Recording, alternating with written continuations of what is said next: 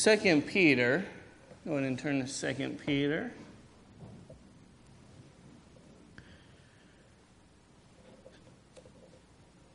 Second Peter chapter 1.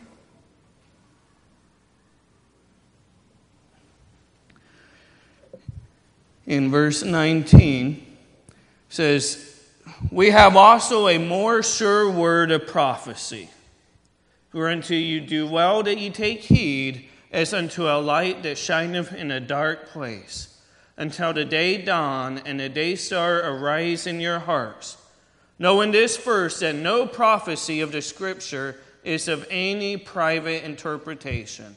For the prophecy came not in old time by the will of man, but holy men of God spake as they were moved by the Holy Ghost. And here we see, you know, previous to this, what we read, the Apostle Peter mentions that they were eyewitnesses of our Lord's majesty that they heard the voice of the Father speaking of, of his Son at his baptism and also at the Mount of Transfiguration, that this is my beloved Son in whom I am well pleased. They saw the Lord with their eyes. But yet, Peter says we have a more sure word, more credible than anybody's eyewitness would be the scriptures themselves that they prophesied of the Jesus that was to come. And today we're going to be talking about how that word would endure to the end. Let's go ahead and pray. Dear Heavenly Father, we just thank you, Lord, for your word. And I just pray and ask that you help give me clarity of speech today as we um, speak of your word and, and also speak of the history of men that you use in um, the preserving of your word. In Jesus' name, amen. You may be seated.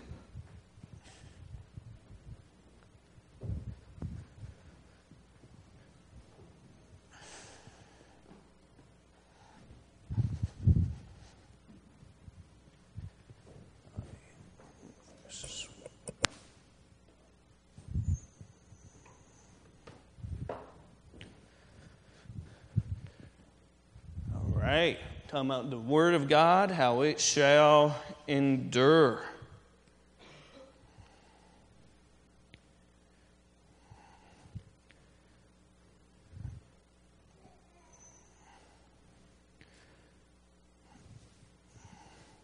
And the Word of God, we um, just read from um, 2 Peter 1.16, but 2 Timothy 3.16 says, All Scripture is given by inspiration of God and is profitable for doctrine, for reproof, for correction, for instruction in righteousness.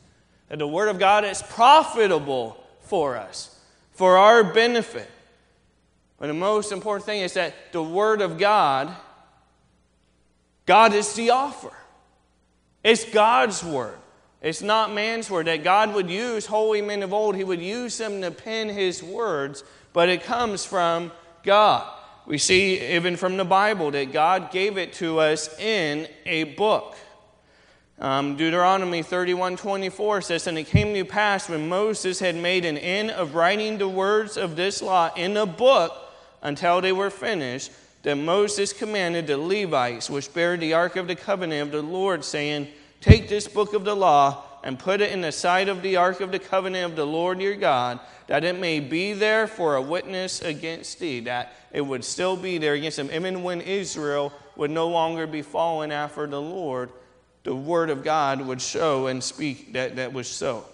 Isaiah 38 says, Now go, write it before them in a table, and note it in a book, that it may be for the time to come forever and ever in Jeremiah. It says, Thus speak of the Lord God of Israel, saying, Write thee all the words that I have spoken unto thee in a book. That it may be uh, in, in a book. He had his word written in book. It is God's revelation to man. Deuteronomy 17, 18 says, And it shall be when he sitteth upon the throne of his kingdom, speaking of a king, that he shall write him a copy of this law in a book out of that which is before the priests, the Levites. And so it was the king's responsibility to copy the Word of God in another um, book. And that would all aid in part in the preservation of Scripture. But it would also help the king to have the Word of God in their heart and in their mind. Revelation 1:11 Jesus said, "I am Alpha and Omega, the first and the last. And what thou seest, write in a book and send it unto the seven churches which are in Asia." That it would be circulated, um, that their message would be given to the seven churches. We see that God has a high value of His Word. That He said, every word of God is pure. And that's why we as a church, we take the Word of God serious. We take it as um, that it's important that the purity of the words, not just the thoughts, not just the ideas, but the words, because every word of God is pure. Now, every once in a while, there'll be people that will say things like, you know, uh, you worship the Bible. Um, well, we worship the Lord, we worship Jesus, but Jesus is called what? The Word of God. We see um, that it's by Jesus' name that we are saved. But it is, the Bible says faith cometh by what? By hearing. And what's the hearing of? The Word of God. And so there's a big importance of value on God's Word. We don't worship the pages, we don't worship the ink, the black, the the white pages, the the, the red ink, but we worship the Lord, whom his word comes from. But look at this verse here in Psalm 138 2 says, I will worship toward thy holy temple and praise thy name for thy loving kindness and for thy truth. For thou, speaking of who? God, has magnified thy word above all thy name that God has magnified his word even above his name. But the Bible says there's no name under heaven whereby man must be saved but by the name of Jesus Christ. But the way we hear of Jesus Christ is through the Word of God. The Word of God is what teaches us about the great name of Jesus Christ. Deuteronomy 4 2 says, Ye shall not add unto the word which I command you, neither shall ye diminish aught from it, that ye may keep the commandments of the Lord your God, which I command you. And so God tells us, don't add to it, and don't take away from it. We see even in the end of Revelation, the same type of warning is given in Revelation 22 18. For I testify unto every man that heareth the words of the prophecy of this book. If any man shall add unto these things, God shall add unto him the plagues that are written in this book. And if any man shall take away from the words of the book of this prophecy, God shall take away his part out of the book of life and out of the holy city and from the things which are written in this book. Some very serious um, warnings.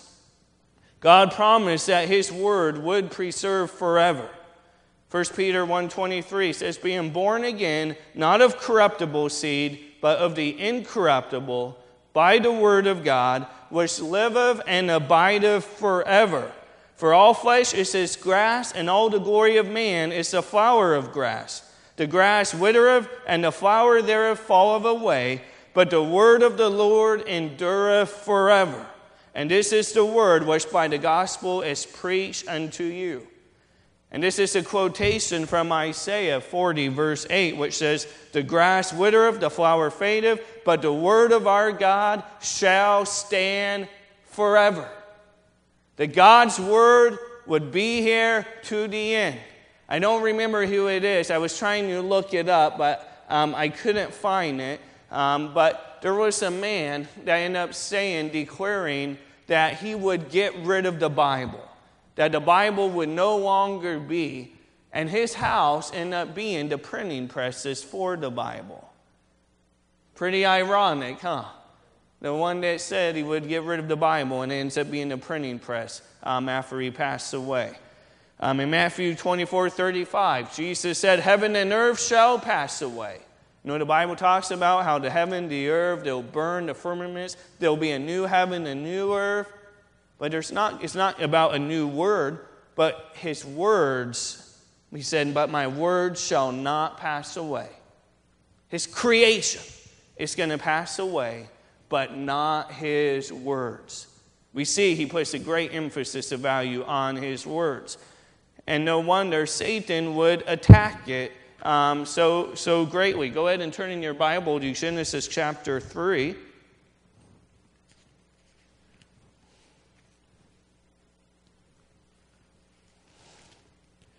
Genesis chapter 3 says, Now the serpent was more subtle than any beast of the field which the Lord God had made. And he said unto the woman, Yea, have God said, Ye shall not eat of every tree of the garden? And the woman said unto the serpent, We may eat of the fruit of the trees of the garden, but of the fruit of the tree which is in the midst of the garden, God hath said, Ye shall not eat of it, neither shall ye touch it, lest ye die. And the serpent said unto the woman, Ye shall not surely die, for God doth know that in the day ye eat thereof, then your eyes shall be open, and ye shall be as gods, knowing good and evil.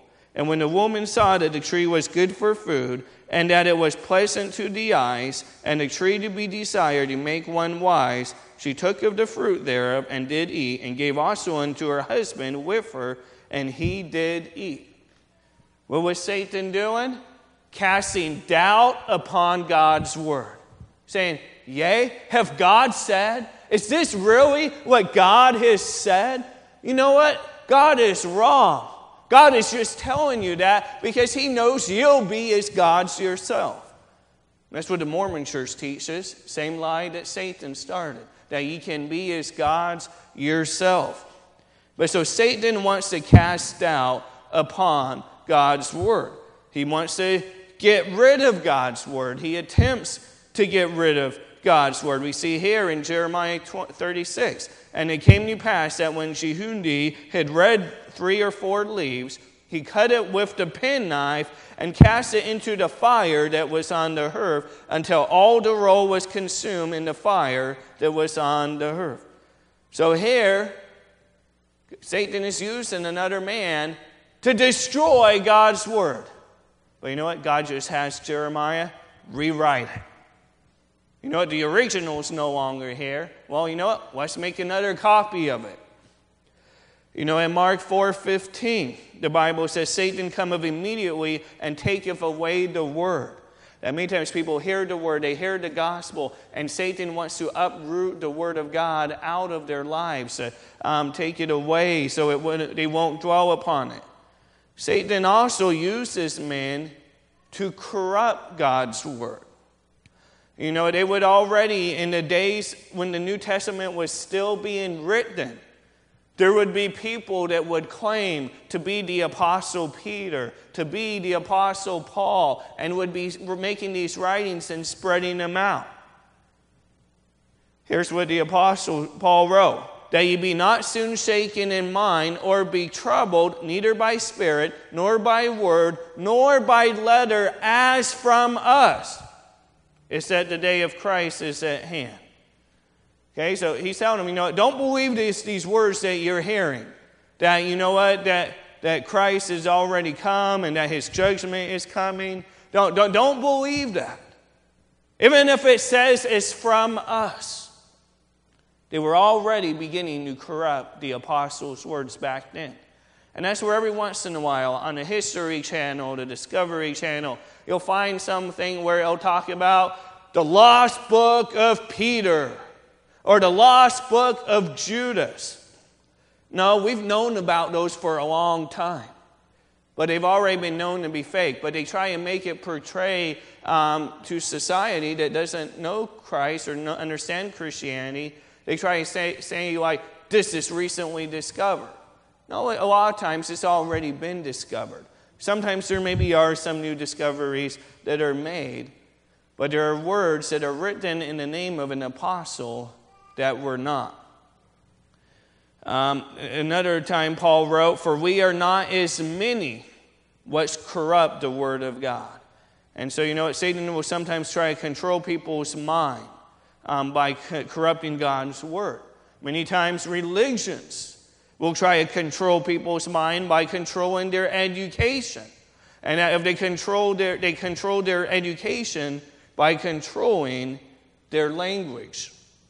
We see in history Satan's attack on the word using different men. In 303 AD, um, the Roman Emperor um, Diocletian issued an edict which decreed the burning of all Bibles.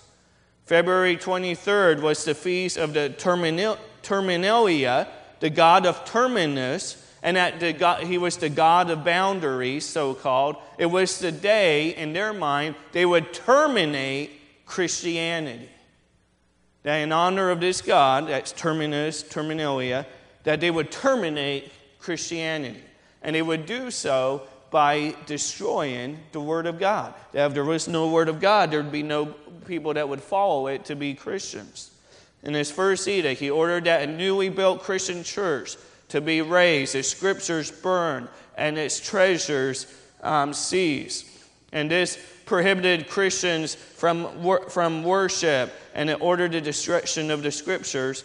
But Christians tried to retain the scriptures as far as possible. They would try to keep them. And many times they would even give other writings.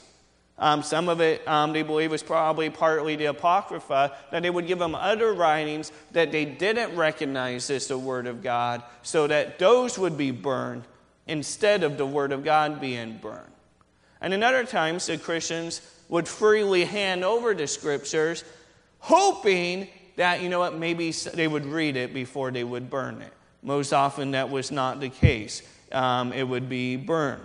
Um, this also would make um, Christians deprived of the right to petition the courts, and, and which would mean that many times other people could make a case against the Christians, while the Christians couldn't have a defense. They, they couldn't have an attorney, so to speak. Um, Christian politicians and soldiers were deprived um, of their ranks. In Edict 2, in the summer of 303 AD, he ordered the arrest and imprisonment of all bishops. The um, bishops made the prison so full that ordinary criminals were crowded out and had to be released. All simply because, you know what? Christians being arrested because they had scriptures, because they um, claim to be Christians. Edict 3 Any imprisoned clergyman could now be freed so as long as he agreed to make a sacrifice to the gods. You know, the wardens got kind of tired of so many clergy because then the pastors there would be teaching them, they would be giving the gospel to them. And they got tired of it. They wanted to get them out. The prisons were too full of Christians. So they said, hey, you can be free. You've already been tortured enough. Just make a sacrifice to the gods. Eusebius, in his book Martyrs of Palestine, um, he records the case of clergy who were brought to the altar, had his hands seized onto the altar, his hands were held down, and then they would say, okay, make your sacrifice to the gods. And then a person would say, all right, your sacrifice is accepted. When they weren't even making the sacrifice, but rather meat or other things were put in their arms and their arms were held down. And they did this because they just wanted to get them out of the prisons. And then they also wanted to say to the other Christians that weren't arrested yet that, hey, you know what, your pastors, they recanted. They're now falling after our gods, our Roman gods, and uh, uh, the other gods. Others had been told they had sacrificed when they had done nothing. Edict 4 ordered all persons, men, women, and children, to gather in a public space and offer a collective sacrifice. If they refused, they were to be executed. In the pre Reformation history of the Bible um, article, it said by 500 AD, The Bible had been translated into over 500 languages. That's a lot. You know, by 500 AD, Bible translated in 500 languages. That's the Word of God being translated in abundance. Just one century later, by 600 AD, it had been restricted to only one language the Latin Vulgate. The Latin, Latin Vulgate. The only organized and recognized church at that time, so to speak, in the history was the Catholic Church of Rome. Now, there were other Bible believing churches at this time, but the state only recognized the Roman Catholic Church um, at this time. But it, shortly after the other guy, the emperor that wanted to get rid of Christianity, Constantine, he said, you know, okay, you know what, let's not persecute the Christians. You know, what? I had this dream, I had this vision. You know what, let's give peace, let's give security to the Christians. And then much in the church compromised, and it became the Church of Rome. And that's why you would, even if you go to the Vatican today, you'll see at the Vatican, they have statues in honor to other gods instead of two different Roman gods. And so the Roman Catholic Church, you'll see throughout, really around the world, um, there'll be Jesus, there'll be Mary, but it'll often be catering, it'll be changed into how it would fit the other countries' present um, religions. But before, Bible translated into about 500 languages. Then in 600 AD, it's only in one language, readily available. It says those in possession of non Latin scriptures would be executed. This was because only the priests, so called the Roman Catholic priests, were educated to understand Latin. And this gave the church ultimate power, a power to rule without question, a power to deceive.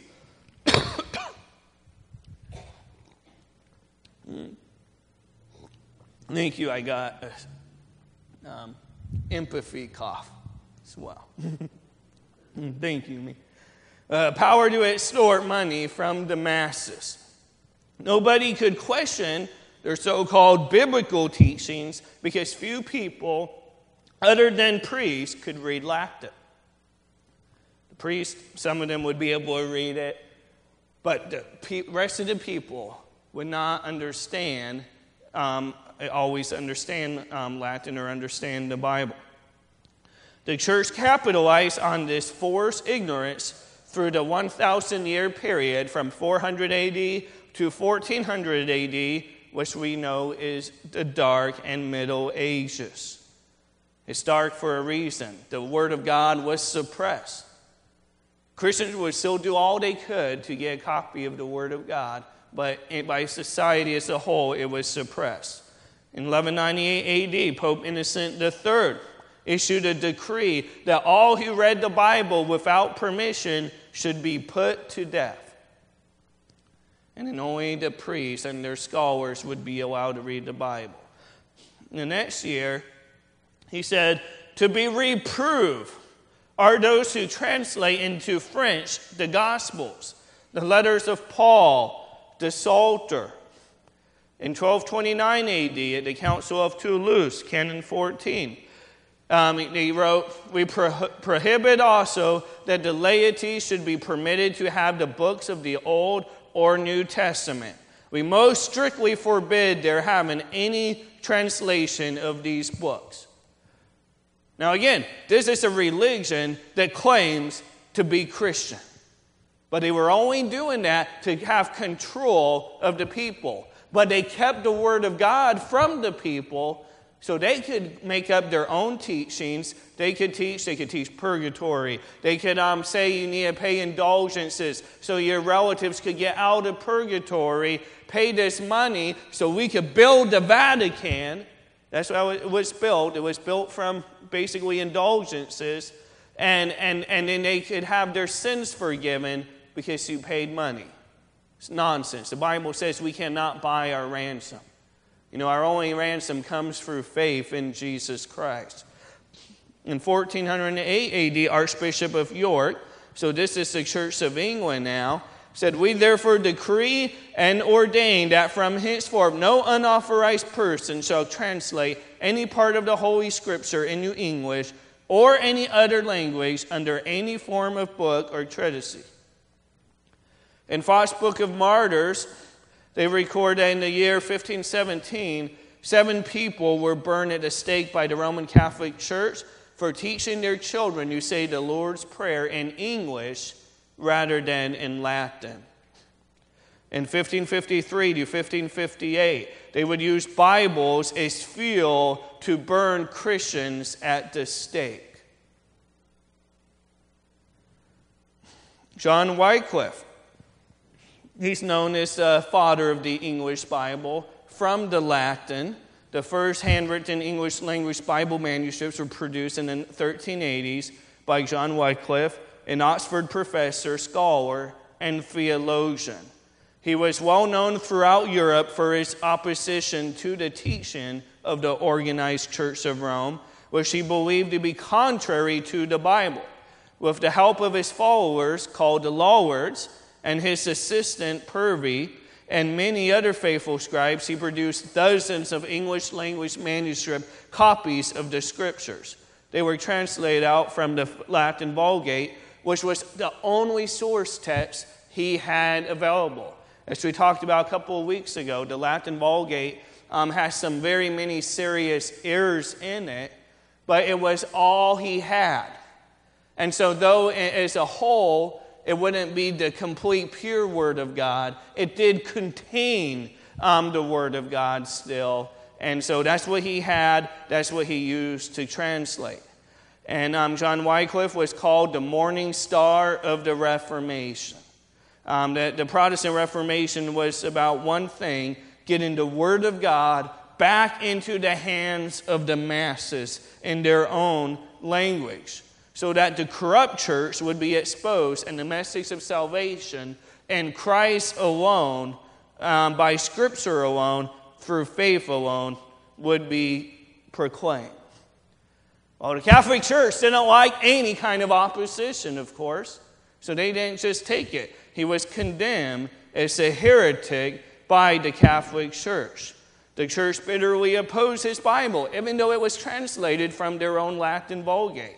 They said, by this translation, the scriptures have become vulgar and they are more available to lay and even to women who can read than they were, than they were to learned scholars who have a high intelligence.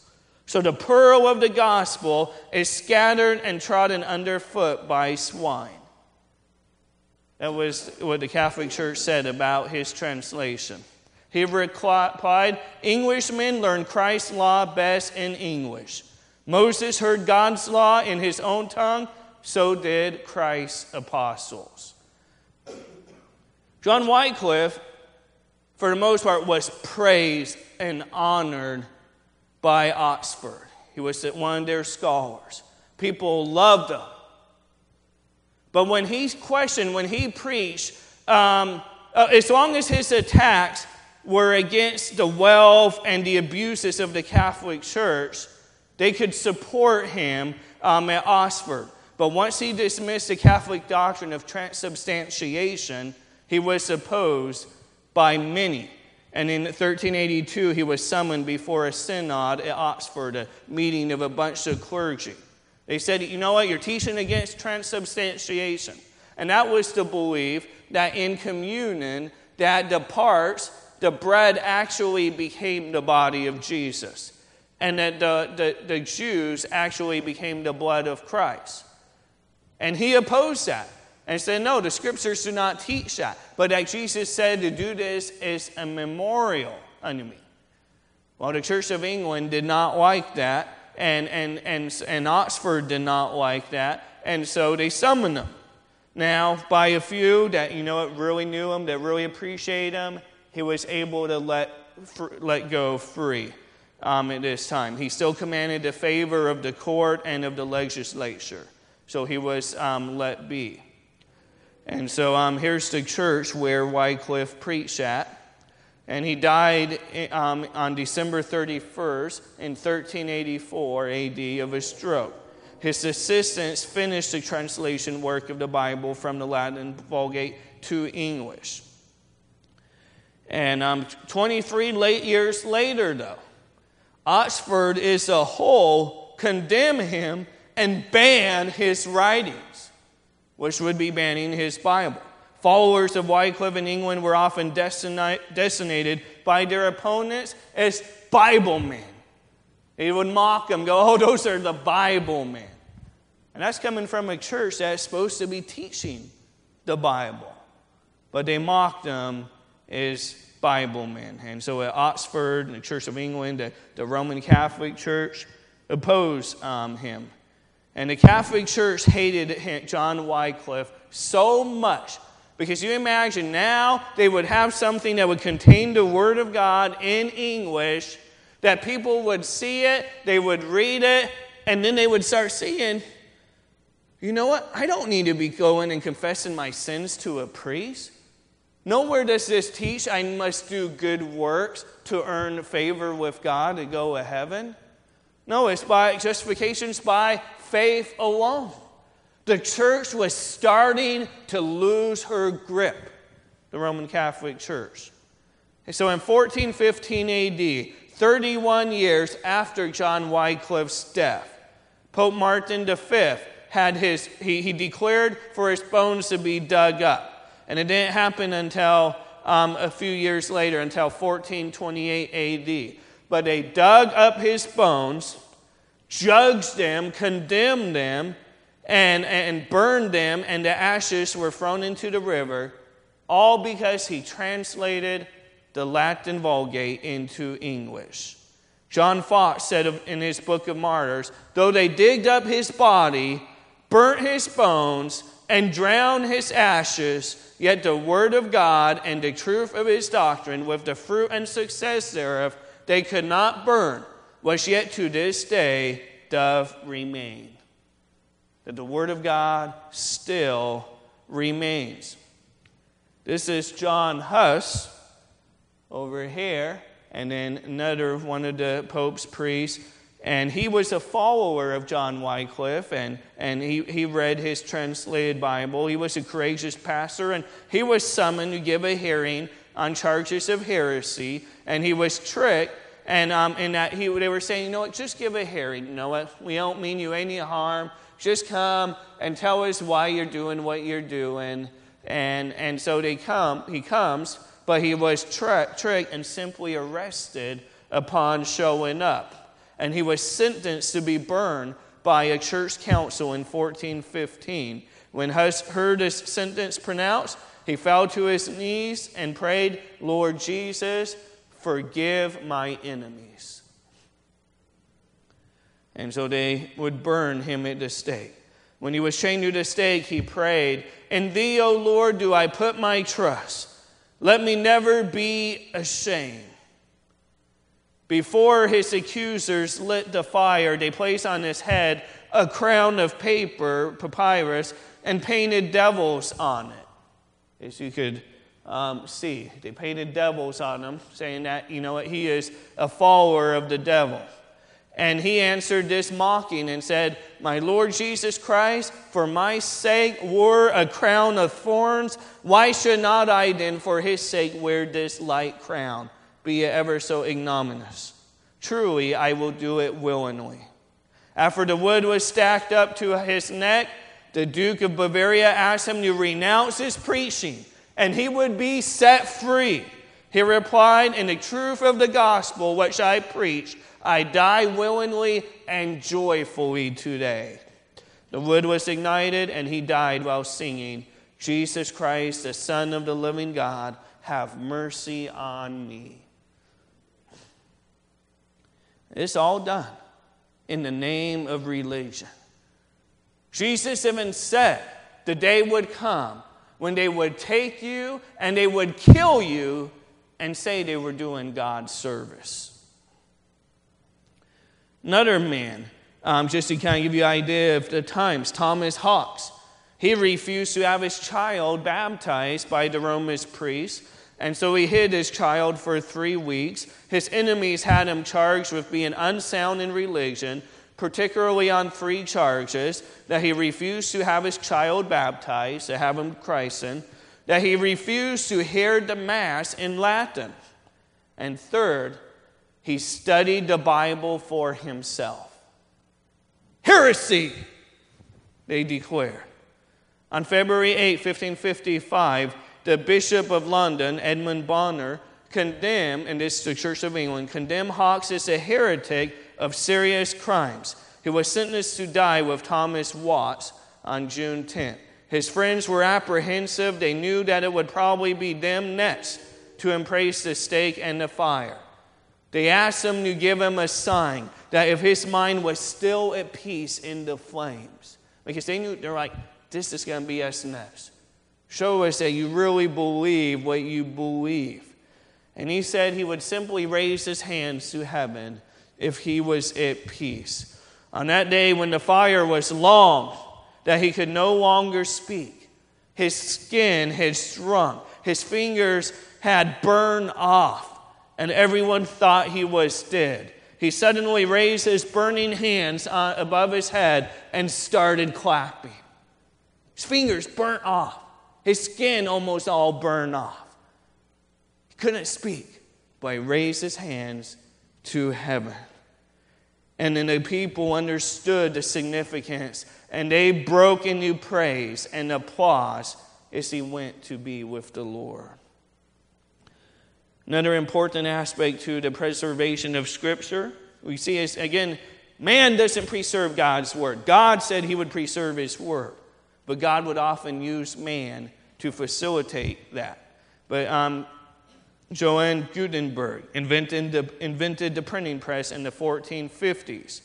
And um, it was the first book to ever be printed, uh, first book to be printed ever was the Bible.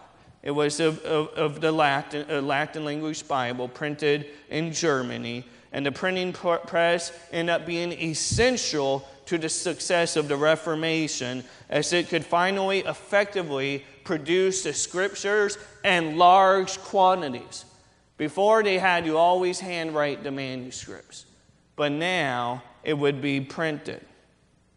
Thomas Linacre, um, in the 1490s, an Oxford professor and personal physician to the King Henry VII and VIII, decided to learn Greek.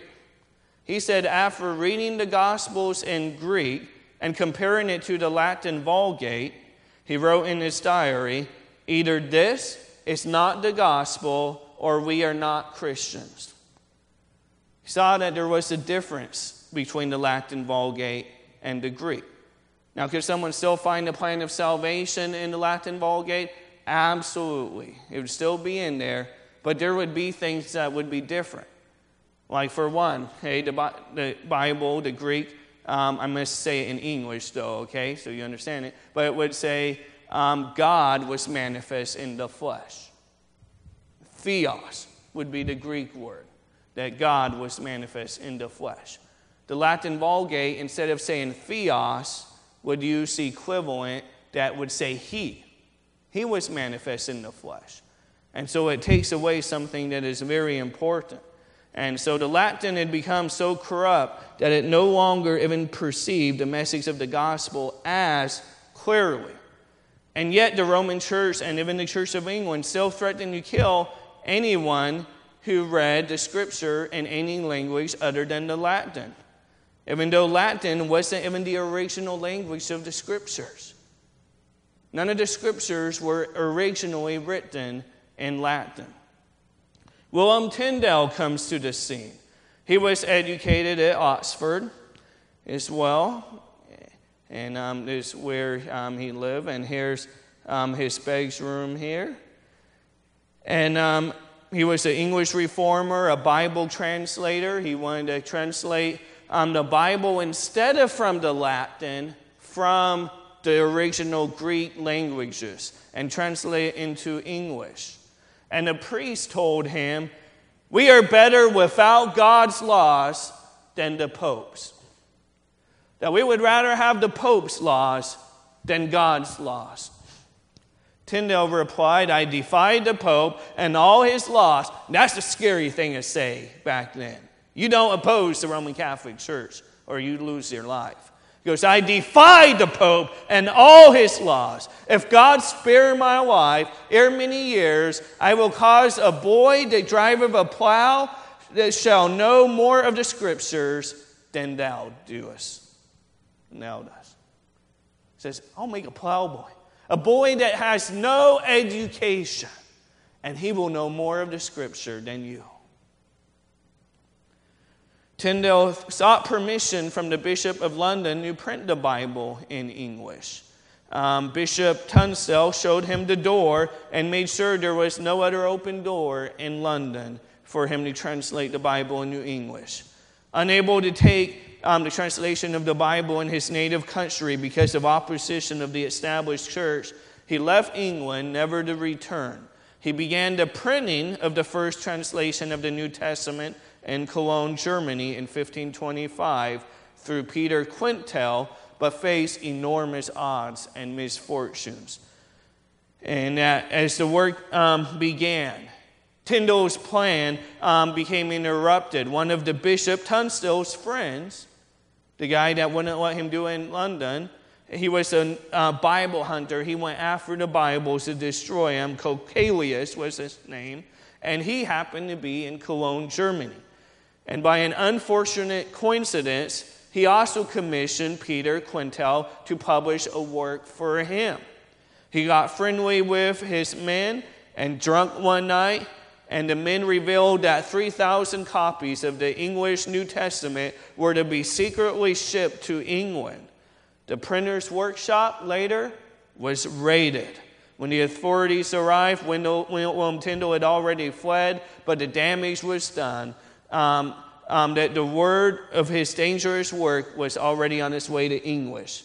And he wrote, to, um, Cochlaeus wrote to Wolsey and Henry VIII to keep a strict watch for this pernicious merchandise. Keep an eye out for this English translation of the scriptures. And there's a um, picture, a copy of his New Testament. And now he just did a New Testament and some of the books in the Old Testament, but he didn't get to finish the entire Old Testament. But great was the commotion of the Word of God in English um, among the clergy that Wycliffe's testaments had been troublesome enough, even though it took months to write out a single copy, and the cost prevented any really but the rich from buying it. But now in 1525, Tyndale's New Testament was completed and published at a rate of hundreds each day, at a price within many would be able to um, make. So then comes Paul's cross.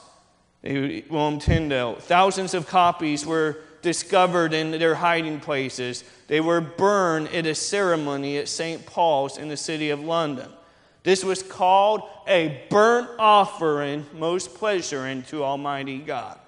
But still, other thousands supplied the places of those destroyed because of the printing press.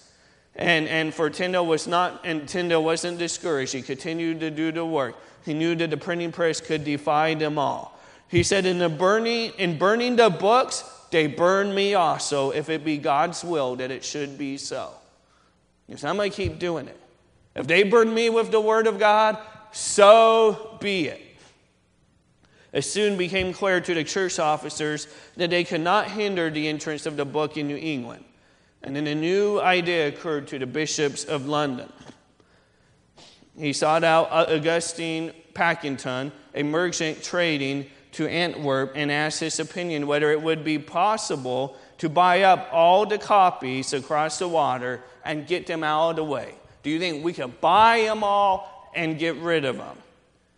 He said, My Lord, he was also a secret friend of William Tyndale. Okay? But he said, If it be your pleasure, I could do in this matter probably more than any merchant in England. So if it be your lordship's desire to pay for them, for I must disburse money for them, I will be sure to get for you every book that remains unsold. Good master Packington, said the bishop, do your diligence and get them for me, and I will gladly give you whatever they may cost, for the books are naughty, and I intend surely to destroy them all, and you burn them at St. Paul's cross. A few weeks later, um, he entered, Packington entered the humble lodging of Tyndale, whose funds he knew were at his lowest point, that he had gotten in much debt um, in trying to get the Bible out, he, um, so his finances weren't doing. And he said, Master Tyndale, I have found you a good purchaser of your books. Who is he? said, My Lord Bishop of London. Tyndale said, But if the bishop wants the books, it must be only to burn them. It's pretty smart. He knows, he knows where it's going. And he said, Well, what of that? The bishop will burn them anyhow. And it is best that you should have the money to print others instead. Hmm. And so the bargain was made. They said the bishop had the books, Packington, had the thanks, and Tyndale had the money. And Tyndale said, I am the gladder, for these two benefits shall come of it. I shall get money to bring me, myself out of debt, and the whole world will cry out against the burning of God's word. It's like the world, they'll be like, no, they'll be terrified that God's word is being burned by the established church. And the overplus of the money that remains shall enable me to correct the said New Testament. He said, you know, he had a little bit of printing errors um, as he was pu- um, getting it published. He said we could get corrected and a newie to print the same again. And I trust that the second will be much better than ever was the first that was printed. And after this newly printed testaments came thick and fast in New England. The bishop then sent for Packington again and asked, How come the books are still so much in abundance? The merchant replied, My lord, truly I think it were best for you to buy up the stamps too by which they are imprinted. Too late now. In 1535, he was arrested and imprisoned, and the next year he was strangled and burn at the stake at Brussels. His last words were, Lord, open the King of England's eyes. Less than a hundred years later, we end up getting the King James Bible, where most of the translators end up being from the Church of England. And there were Puritans um, as well look at what people did to keep to have a copy of the word of god to distribute the word of god. Ask yourself a treasure question.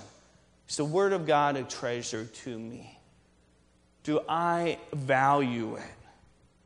You know as jesus said it is written that man shall not live by bread alone but by every word of god. Job said neither have i gone back from the commandment of his lips I have esteemed the words of his mouth more than my necessary food.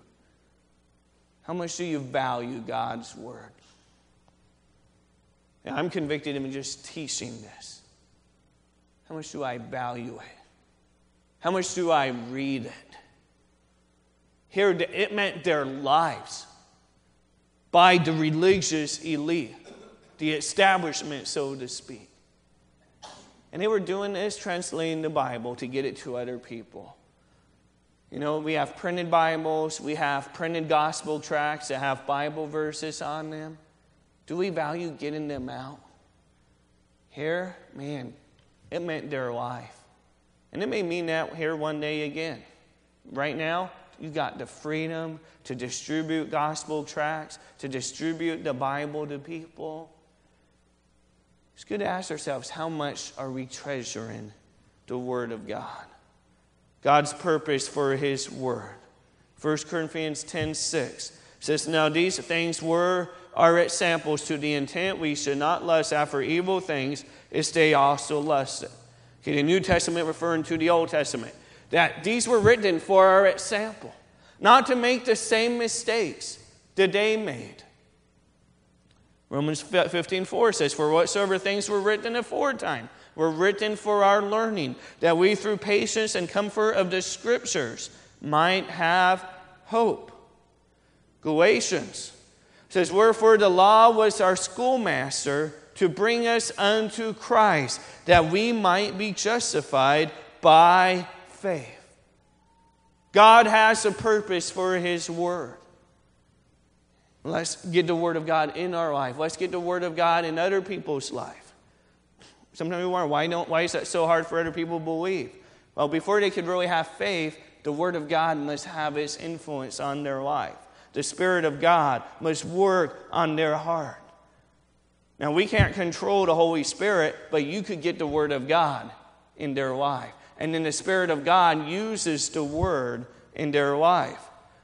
John 20, verse 24 says, But these are written that ye might believe that Jesus is the Christ, the Son of God, and that believing ye might have life through his name. Bible was written that we may have eternal life, that we may know him personally. And so if you don't know Jesus as your own personal Savior, if you don't know if you were to die today that heaven would be your home, that your sins would be forgiven, please talk with me and we'll show you from the Bible, not just from something I want to teach, but from the Bible, how you can have eternal life. The Roman Catholic Church, the Church of England in times past, they fought to keep the Bible from being in your language. We have it available now. You know, here is a Baptist church. You know what? You're able to look at the Bible and go, you know what? It's the pastor preaching what is thus say of the Lord. I can't hide over your ignorance if you're reading the Bible. And you're not ignorant. David even mentioned in the Psalms that one could know more than his instructors by knowing the Word of God, by knowing God's precepts. A Bible college student can know more than his professors.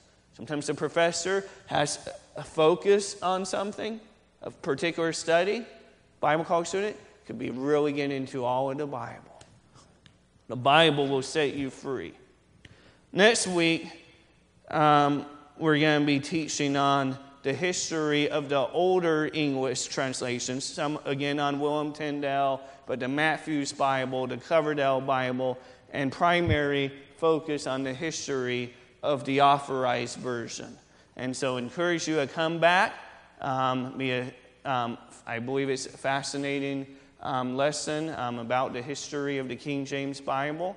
And so, encourage you to come back. Take some time to um, read some of the info in the back, and you'll kind of get a head start. Um, let's go ahead and pray, and then we'll um, be dismissed. Dear Heavenly Father, we just thank you for your word that um, you did promise that it would endure forever, that the word of the Lord endure forever. And we're thankful um, for all those that you've used throughout history that fought to have the Bible in our English language. And we give you thanks in your name, amen. And just remember, we got our marriage recharge this Wednesday night. We also have a ladies' spark, a ladies' getaway day um, on the 4th of April, I believe. We have a poster on the door, and you could see a little bit of info about that, and we'll talk about that more later.